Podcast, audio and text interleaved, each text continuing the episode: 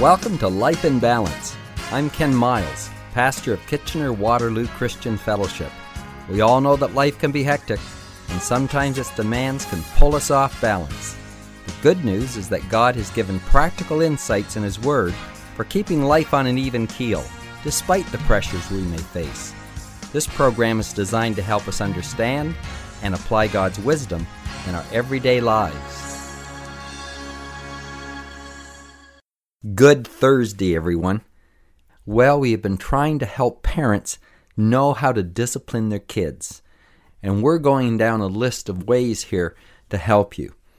Presently, we're talking about that we need to be consistent.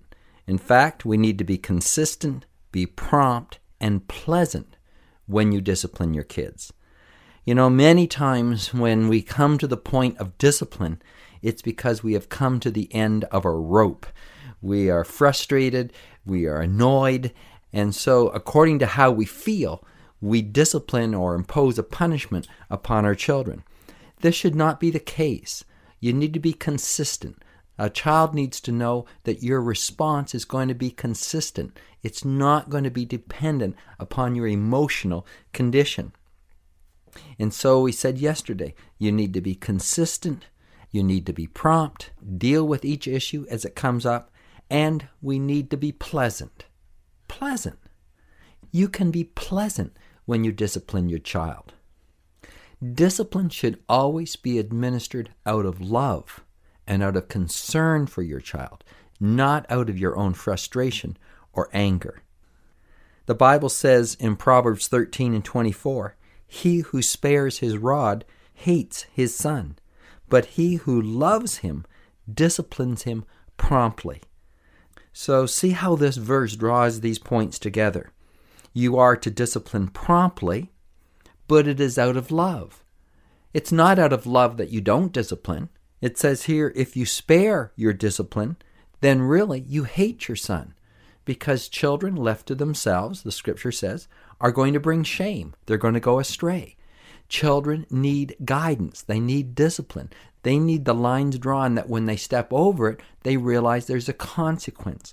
But these lines must be consistent, you need to be prompt, and you also need to be pleasant. 1 Corinthians 13:4 says, "Love suffers long and is kind." And if we're going to discipline out of love, then there will be a measure of kindness as we discipline. We're always to be loving. We should always be kind. In fact, I tell people there's never a time not to be kind. I mean, you can be firm and be kind. You can administer a very strict punishment and still be kind, because kindness is a disposition. It's a condition of heart. I mean, when you're disciplining your child, there should not be fire in your eyes. There shouldn't be anger in your voice. There should be a kindness. It's a matter that you're grieving that you have to punish them. You realize you need to, you really don't want to, but because you love them, you will, because it is in their best interest. Now, your demeanor will either project that to your child or it won't. If they just see that you're disciplining them because you're angry or upset, then it's not going to be effective. We've said many times, the Bible says the rod of your anger will fail. Whenever you administer discipline in anger, it's not going to have the effect you want it to have. It should be administered in love. It needs to be administered calmly. It needs to be administered pleasantly. I remember one time overhearing my son talk to a friend of his when he was about 4 or 5 years of age. And I heard him say this, "Daddy doesn't want to spank me, but he does it anyway." And it made me smile, because I don't know how many times when I had to discipline, I would say to him, "Daddy doesn't want to spank you, but you need to know that it was wrong what you did, and there is a punishment for it." And so really lay hold of this point. Be consistent, be prompt, be pleasant when you discipline. Now that brings us to the eighth point, and that is when you are disciplining, you need to appeal to a child's conscience. Their conscience is that inner sense that's really in their spirit. And it's where we sense right and wrong. It's in our conscience. And so as you are raising your children and you're disciplining them, appeal to that area of them. Don't just appeal to their physical. Don't appeal to their will or their emotions or their mind. Appeal to their conscience. Now, let me illustrate this to you. If you appeal to a child's physical, you'll say something like this. If you do that again, I'm going to spank you. You're appealing to their physical. You're saying you're going to feel physical pain if you do that again.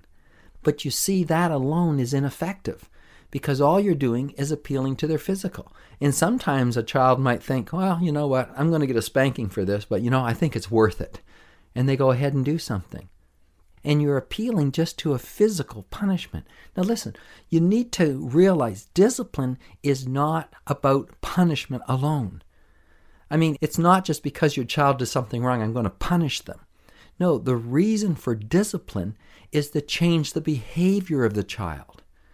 And so you need to get out of your mind that discipline is just punishment. Punishment may be part of it. It might be a means to an end. But the end goal is that your child's behavior is changed because it's in their best interest that it's changed. Another aspect of a child you can appeal to is their will. And this is when you say, promise me that you won't do that again. You're saying to them, I want you to promise, and I don't want you to break your promise. You see, you are appealing to their will. But the will of a child is not that strong. In fact, the will of an adult is not that strong. Listen to what Paul says in Romans 7 and verse 18. For I know that in me, that is in my flesh, nothing good dwells. For to will is present with me, but how to perform what is good I do not find. For the good that I will to do, I do not do. But the evil I will not to do, that I practice. And so Paul writes and says, here's this dilemma. I know what I should do, but my will isn't strong enough to cause me to do it. And so if we only appeal to a child's will, it's going to be ineffective. Another area of a child we can appeal to is their emotions. And this is when we say something like, people don't like little boys and girls that do that. So don't do that again. Here you're appealing to their emotions of what they would like to feel. And again, it is inadequate within itself to cause a change in behavior. And then sometimes we can appeal to their mind. We do this by saying, you knew that you shouldn't do that. Remember, I told you that you shouldn't do that. You knew that. Here you're appealing to their mind. And again, that on its own is ineffective. So all of these areas, appealing to their physical, their will, their emotion, their mind, is not going to be strong enough. What do we appeal to? Appeal to their conscience. That part within them where they discern good and evil, right and wrong. You say something like this. Was it right for you to do that? Was that honest? Would God want you to do that? When you say this, you are appealing to their conscience. And I tell you, when you touch their conscience, then it really doesn't matter whether you're there or not. When they're all alone, their conscience is going to speak to them. Because you see, if you appeal to their physical, it's a matter of whether they'll take the punishment or not. But when you appeal to their conscience, they know God is with them. And perhaps no one else knows. But they realize God knows, and it's wrong. And so part of raising children in the fear and admonition of the Lord is to make them conscious that God is with them all the time, and He sees what they're doing. When you do this, you are a long way down the road to helping them be the person God wants them to be. This is exactly what Jesus did when they brought the woman caught in the act of adultery and put her down before the Lord and said, the law says she should be stoned. And Jesus said in John 8:8, he who is without sin among you, let him throw a stone at her first. And again he stooped down and wrote on the ground. Then those who heard it, listen, being convicted by their conscience, went out one by one, beginning with the oldest, even to the last. You see, Jesus, when he was dealing with this situation, could have gone into a long discourse about the law and punishment and grace and so forth, appealing to their will or their minds or their emotions, but he didn't. He spoke words that appealed to their conscience. He said, "He that is without sin, you cast the first stone." And it says, they being convicted by their conscience went out one by one.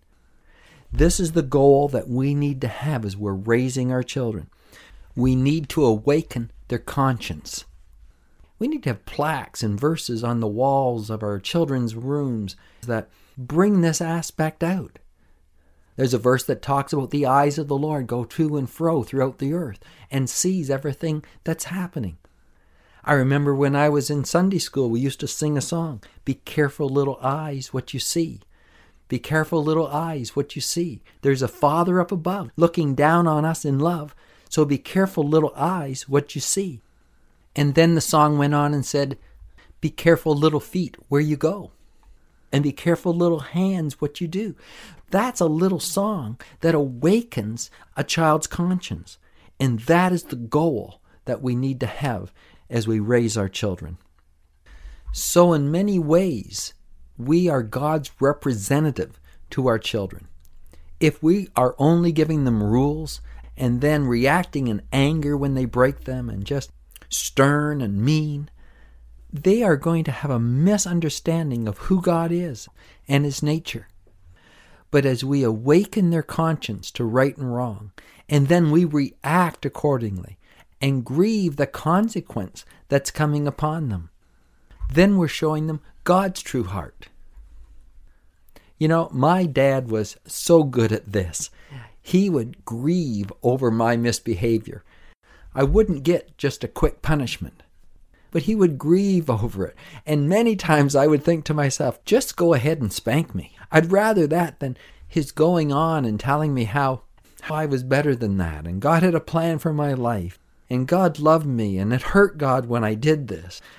I tell you, I didn't like it, but it did something in me. It awakened my conscience and did more to shape my behavior than any outward punishment could have done. So lay hold of this principle. Ask the Lord to give you his heart and help you in your discipline. That's the time for today, but we will continue tomorrow. I'm Ken Miles. Bye for now. Life in Balance is a ministry of KW Christian Fellowship. We are located at 1000 Bleams Road in Kitchener. We would love to have you join us this Sunday for one of our services. The times are 9:30 and 11:30. Just go to our website at kwcf.org to register and to check out all our other activities. We have events for children, youth, and people of all ages. Our mission is to connect people with God and each other so we may fulfill our purpose in life. Till next time, may God keep your life in balance.